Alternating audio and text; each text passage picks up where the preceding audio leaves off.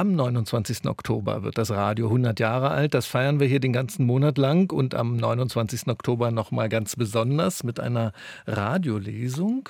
Dazu haben wir hier ins Berliner Haus des Rundfunks einen Schriftsteller eingeladen, der verschiedene Künste beherrscht, seine Texte glänzend vorzutragen zum Beispiel oder fiktive Radiointerviews und Hörspiele zu schreiben.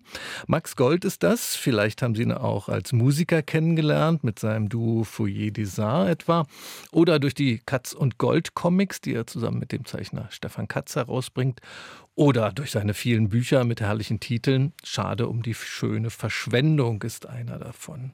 Max Gold ist jetzt hier bei uns im Studio. Seien Sie willkommen. Guten Tag. 100 Jahre Radio. Ähm, wie ist das denn bei Ihnen? Welche Rolle spielt denn das Radio in Ihrem Leben? Es spielte eine große Rolle, weil ich ja, als ich ein kleines Kind war, äh, noch ohne Fernsehen aufwuchs. Das sehe ich heute als Privileg.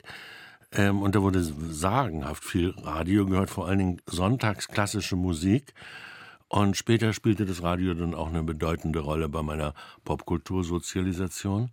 Nicht? Ich habe allerdings auch sehr viel AFN und BFBS damals gehört, also die Soldatensender. Mhm. Sogar Stimme der DDR habe ich oft gehört. Die hatten immer so interessante Klassiksendungen. Das, Sie sprechen in der Vergangenheitsform. Davon haben Sie Abschied genommen vom Radio? Nicht ganz. Ich höre durchaus noch Radio. Jeden Morgen ungefähr eine halbe Stunde im Badezimmer. Während meiner körperlichen Zurüstungen, die man halt im Badezimmer so morgens vornimmt, äh, höre ich mal Radio, Deutschlandfunk. Mhm. Ähm, Sie arbeiten ja auch viel mit Ihrer Stimme, natürlich bei Ihren Lesungen. Es gibt Sänger, die ihre Stimme schonen vor Ihren Lesungen. Machen Sie das auch? Nein, das mache ich nicht. Die Stimme ist ganz robust. Ich muss mich immer vor Erkältungen in Acht nehmen. Ich bin ein bisschen erkältungsanfällig. Wenn man dann viel spricht bei einer Lesung, dann das triggert den Husten und das ist dann fürchterlich peinlich, vor lauter Leuten Hustenanfälle zu bekommen. Mhm. Kann aber passieren. Wenn Sie jetzt am 29. Oktober bei uns lesen, dann wird das ja sein im großen Sendesaal im Haus des Rundfunks, also in einem der größten Radiostudios Europas ist der Sendesaal ja auch. Ist er das wirklich? Ist er Wie das? viel passen da rein? Tausend Leute. Nein. Doch, doch. Oh Gott. Und es kommt noch schlimmer. Ähm, am Radio hören Ihnen auch noch Leute zu. Wir übertragen das stört ja mich nicht. Das stimmt. Aber die Leute, die da sind, stören Sie? Nein, natürlich nicht. Aber vielleicht stören die vielen äh, freien Plätze. Dann müssen wir jetzt mal ordentlich Werbung hier machen, damit die freien Plätze sich äh, in Grenzen halten. Bei Ihnen gibt es doch keine freien Plätze. Aber doch, doch, doch. Aber ich meine, tausend. Ich, ich habe schon vor tausend Leuten gelesen im Hamburger Schauspielhaus, so vor 20 Jahren. Da war ich mal sehr erfolgreich eine Zeit lang. Aber 1000 habe ich normalerweise nicht. Nee. Und wie ist es für Sie mit so einer Menge? Macht Ihnen das Das macht Respekt? überhaupt kein Problem. Es ist eigentlich egal, ob 100 oder 1000. Ein Problem wären 10. Also wenn das Publikum sehr klein ist. Das ist dann anstrengend. Dann kommt es immer so, dann hört man auch mal so die Einzelreaktionen. Und mhm. beim größeren Publikum, dann äh, fließt das alles zusammen zu so einem hoffentlich sympathischen Geräusch. Ein paar Tage ist es ja noch hin. Haben Sie Ihr Programm schon zusammengestellt? So ungefähr. Ich will aber vielleicht noch ein bisschen was schreiben, was dort eine Premiere erfahren oder erleben äh, soll.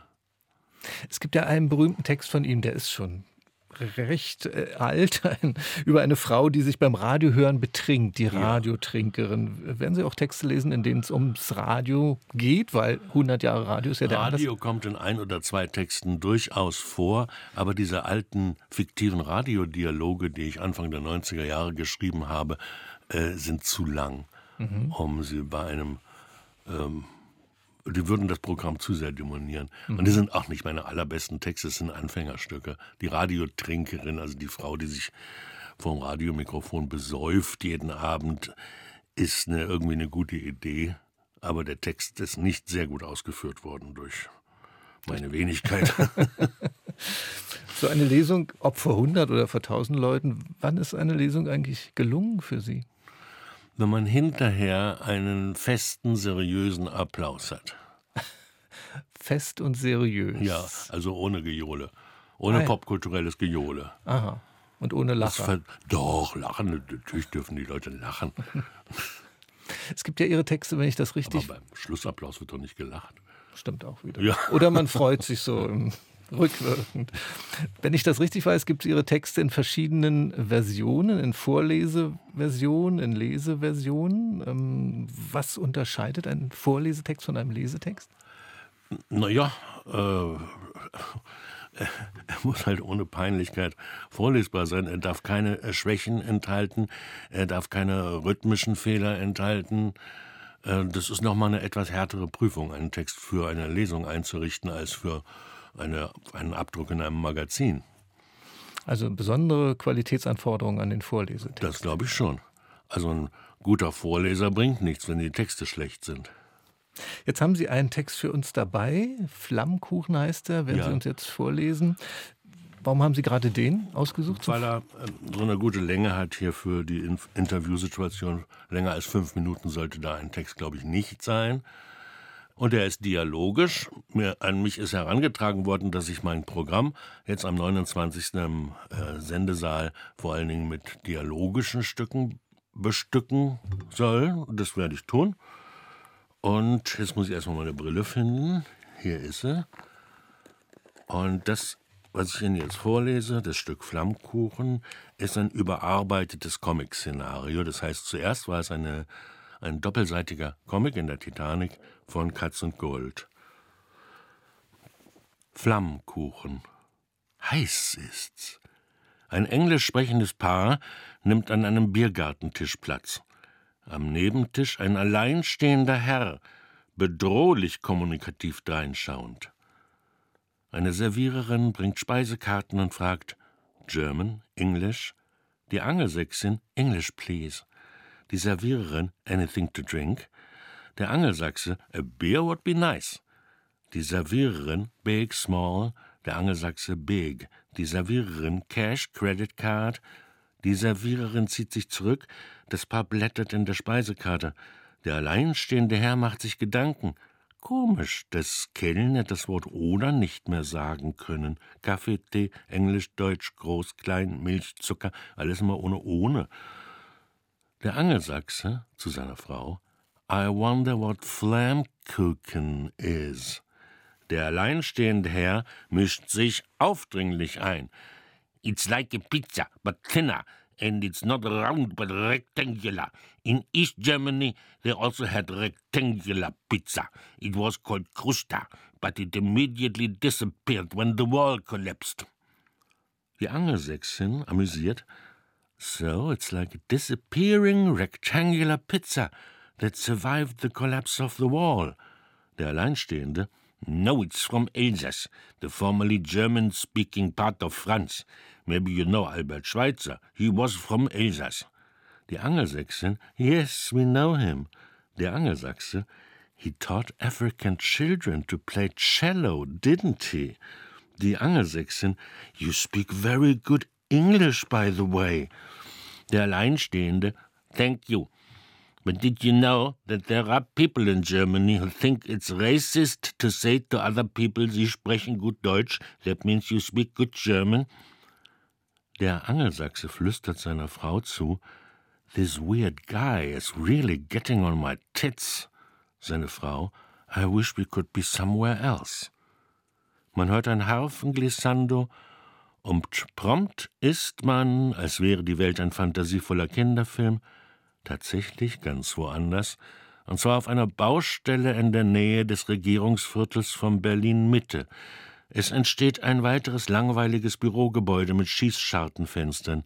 Ein Herr guckt sich das an und fragt einen anderen, der zufällig anspaziert kommt, was entsteht denn da schon wieder für ein ödes Bauwerk? Der andere, eine Behörde, in der sich Leute mit Migrationshintergrund beschweren können, denen jemand gesagt hat, sie sprechen aber gut Deutsch. Der erste, wozu das denn? Der zweite, die Stadtverwaltung meint wohl, man dürfe die Larmoyanz nicht dem Internet überlassen.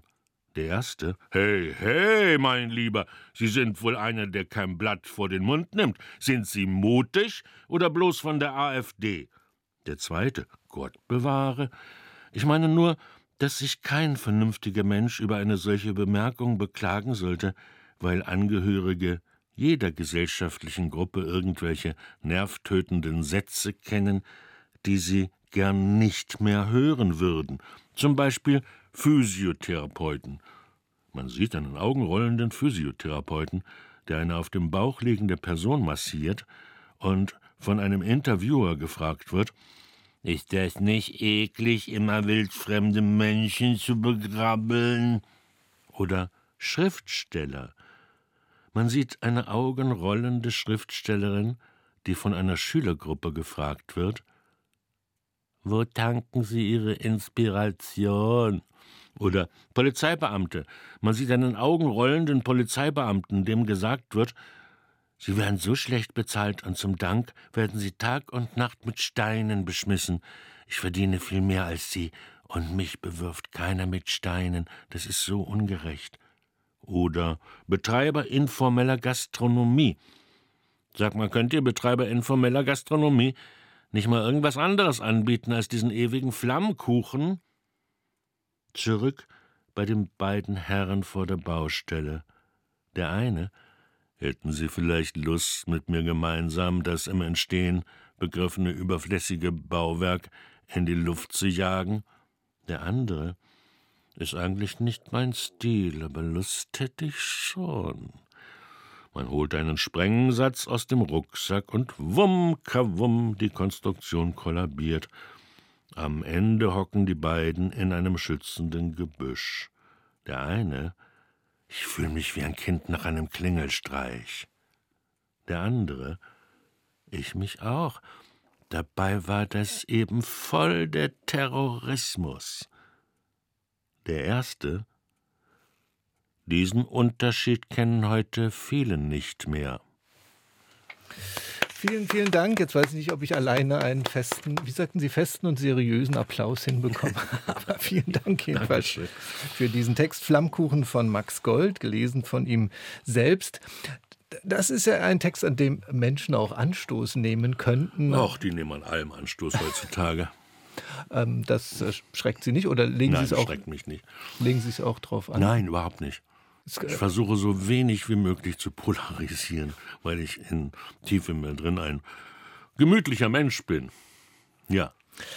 Die, die Form, die dieser Text hat, das hat man ja jetzt gut gehört, ist eben dieses Dialogische. Ähm, das nutzen Sie, glaube ich, gern für Ihre Texte, gerade wenn Sie die vorlesen, weil Ihnen das dann so viele Spielmöglichkeiten gibt. es gibt Spielmöglichkeiten. In mir steckt ja ein kleiner Schauspieler. Das Talent beschränkt sich allerdings nun ganz aufs Sprachliche. Also ich könnte jetzt keine Treppe heruntergehen oder sowas. Und deswegen muss ich mich halt aufs Sprachliche beschränken, um mein Schauspieltalent auszuleben. Und Sie haben ja schon gesagt, Sie sind gebeten worden, vieles davon bei ja. Ihrer Lesung am 29. unterzubringen. Das heißt, ja. damit dürfen wir rechnen. Damit darf man rechnen. Dann tun wir das. Max Gold, der Schriftsteller, liest am 29. Oktober um 18 Uhr hier im Haus des Rundfunks zum 100. Geburtstag des Radios. Die Lesung übertragen wir live hier auf RBB Kultur. Vielen Dank und mögen dann Ihre Zuhörer fest und seriös applaudieren. Dankeschön.